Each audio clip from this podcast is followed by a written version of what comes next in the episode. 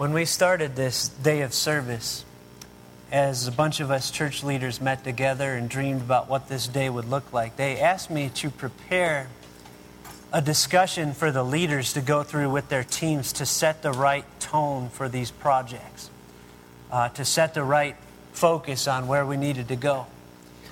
And I hope not all of you heard that discussion today. If some of you did, I'd graciously ask you to consider this as a uh, remix. You know, musical artists get away with it all the time. They do an album and then they do a remix and they sell that one too.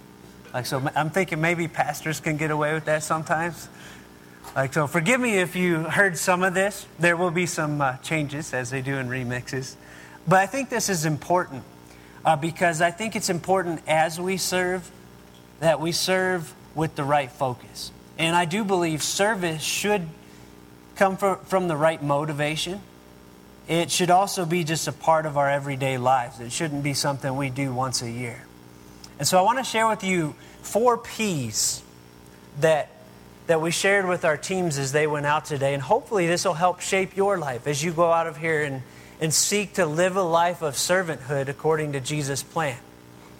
Uh, the first P we talked about was, was purpose. What is the purpose of serving? And just as sort of a silly example of how important it is to know the purpose of something, I thought about a time when we walked in the, the boys' bathroom, me and our oldest boy, Jaden. And he looked at the urinals on the wall and he said, Daddy, why do they have those sinks over there so low with the handles at the top? it's really important to know what the purpose of things are. So I explained to him, son, that's not a, a sink. this is what you do with the urinal. So, would you agree with me? It's important to know what the purpose of something is. Thank you. Okay, so if that's important in the, the boys' bathroom, it's infinitely more eternal as we go out to serve Jesus and serve others. And one of the things we reminded our teams about today, and I would remind you as we go out and serve, is that the purpose is not simply to fix a door or pull a weed or clean a park. Those things are conduits, and Carlos and I were just talking about this. They're conduits. Our ultimate purpose is to share the good news of Jesus Christ in our words and our actions. Amen? Jesus made this clear when he gave us our commission. He said, We are to go into all the world and make disciples of all nations. You know what a disciple is, right? Someone who believes in Jesus and walks in his ways. So, as we go out into our world, we need to have that in mind, to, to keep eternity in mind as we work with people. To keep in mind, where does this individual stand with the creator of the universe? Do they know the forgiveness of Jesus in their life? Have they trusted in that? He also said his mission statement around the story of Zacchaeus The Son of Man came to seek and save what was lost To seek and save what was lost. And he, you remember the parables the lost sheep, the lost coin, the son. And if that's God's passion, that needs to be our passion as well as we go out into our world to seek and save those people that need a Savior that died for them. Having that eternal purpose in mind. That's the first one. The second one is partner. We need to go out with partner, understanding that when we go out to serve, we are actually cooperating with God in what He is already doing. That is a, a, crazy thought to think of partnering, linking arms with the eternal God as we step into our world. That's an awesome thought. And, and we know the importance of this in relationships. I may get in trouble for this because I usually talk to Carolyn before I tell you things, but she shared this with enough people in front of me. I know this is not a secret. I pray Pray for me. Okay, so we're in, uh, uh, we, we hadn't met each other yet when we were in our late teens, and, and Carolyn went through a painful breakup with a guy. And as she's told me and many others the story, and she's encouraged so many young ladies with this story, she said it was during that time, that, that hard time, you guys might think I came along right away and her world was just great, but it took some time. Okay, so there was just some. there was some. there was some time in there, and breakups are painful. I've been through them, you've been through them. And she worked at a, a grocery store at that time. And she, she loves the story of how her friend Becky came along on Sweetest Day. It's an, uh, a holiday we don't have here. It's like in October, where you, one more time you're, the, the business world tells you you're supposed to let your, know your, let your significant other know you love them. Sweetest Day. Anybody heard of it? Okay, it's an Ohio thing. Matt has. All right. so uh, she had just broken up with her boyfriend on Sweetest Day, and her friend Becky came to the store with a rose for her. She knew what Carolyn was going through. And, and Carolyn shares how when Becky handed her that rose, it showed her I'm not alone in what I'm going through. And beyond Becky, it reminded her that, wow, God really loves me. And He's showing me His love through this moment. And beyond that rose, it, that moment in her life was one of the first where she really grabbed onto the fact that I have a relationship with this God and He loves me. He can fill that void in my heart like no man ever could. And that linking, that partnering with God is, is crucial. And to think of that kind of partnership when we go out on mission, because going out on mission is sometimes intimidating. It's scary stepping out into a world that needs Jesus. Sometimes it's scary to speak up, sometimes it's scary even to go. But to listen to what Jesus said, Jesus said this. Jesus, God in flesh, the Son of God, said this. Very truly, I tell you, the Son, that's Jesus, can do nothing by himself. I mean, we could stop right there. What, a, what an amazing statement. This is Jesus. He can do nothing by himself. If it's true for him, how much more for you and I? He can do only what he sees his Father doing. Because whatever the Father does, the Son also does. For the Father loves the Son and shows him all he does. So, what I want to say here is as we go out and serve and think about partnering with God, we want to ask the questions what is God already doing in this individual's life? I think all the groups we work with today, God's working in their lives, otherwise, we wouldn't have been connected with them. I think that's true in our missional communities. And if you're new here, that's part of our heart here to share Jesus in tangible ways through our missional communities. Nine little groups around our community with a heart to serve like that on a regular basis in the name of Jesus. If that interests you, let me know. We want that to be an ongoing thing.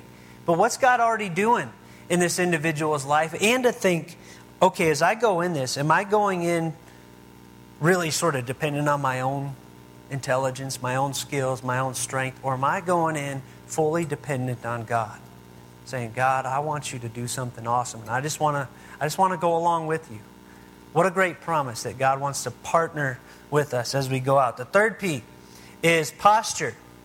And this is the idea that how you do is just as important as what you do. How you do is just as important as what you do. And if you don't think this is true, I want you to ask your wife, if you're married, guys. You know, the, the what in my story here is giving her a kiss when you leave for work. Okay, and where I'm going is how you do is just as important as what you do. You ask your wife if, if it makes a difference if you kiss her for half a second while you're checking a text and picking up your bag and running out the door, or if you set everything down and look her in the eyes and kiss her for 10 seconds.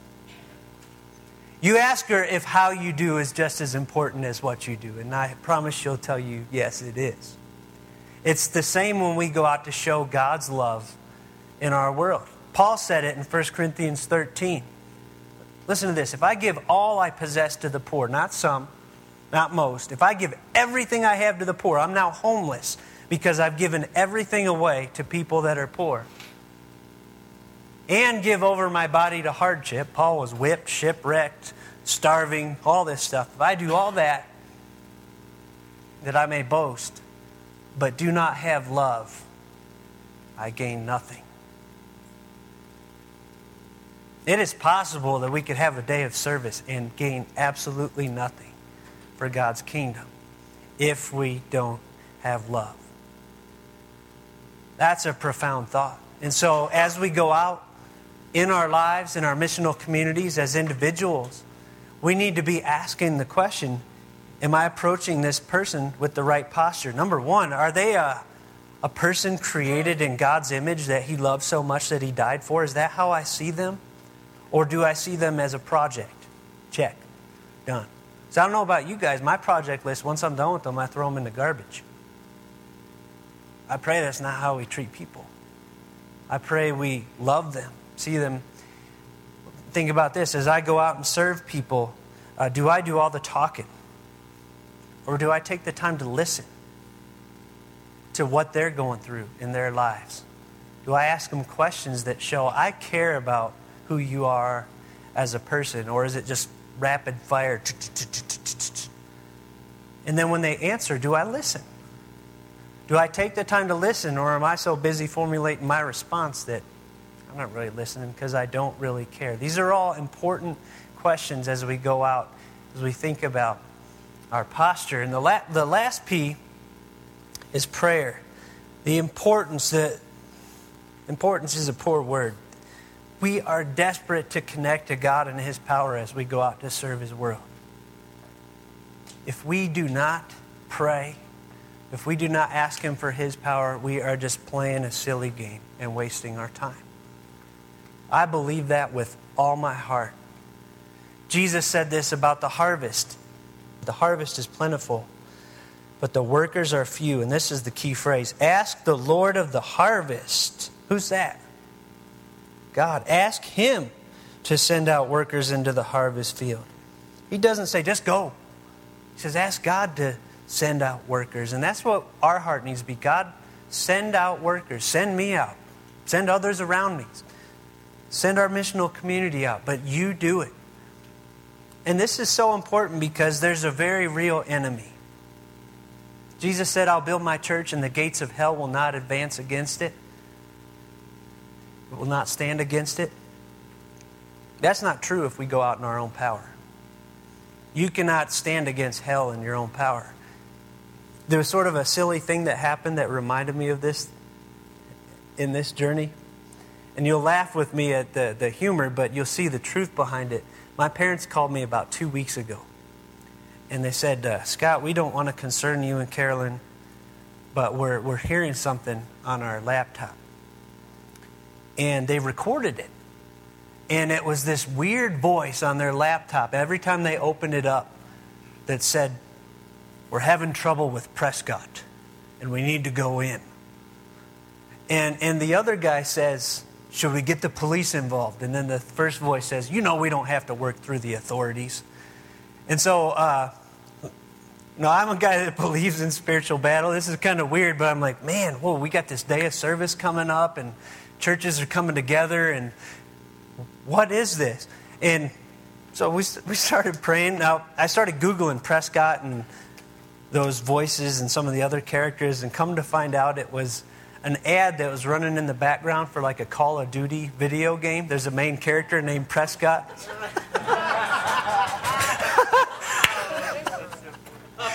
and I think it was some kind of virus connected with it because eventually their laptop shut down. But you know what it got me thinking? I wouldn't doubt if there was a real conversation going on like that somewhere when God's people advance for God's kingdom, it will be opposed. And we cannot think that we can go out there without going in prayer in dependence upon an almighty God because He is almighty.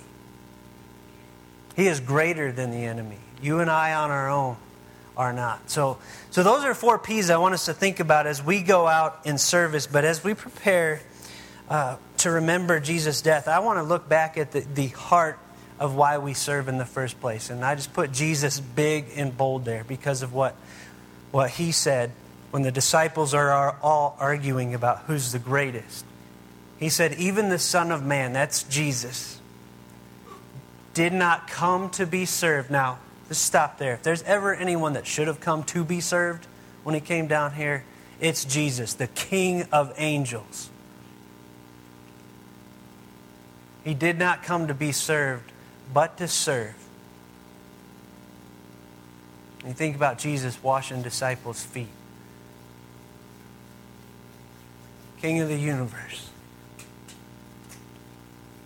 And then going on to give his life as a ransom for many, to buy us back. That is the reason we serve.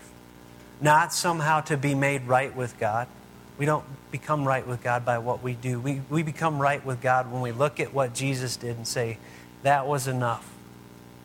That was enough. The Son of God died for me. He served me. He died for me. I trust in that to cover my sin, to make me right with the Father. And because of that, I want to live my life in gratitude for Him and serve the world around me. Amen.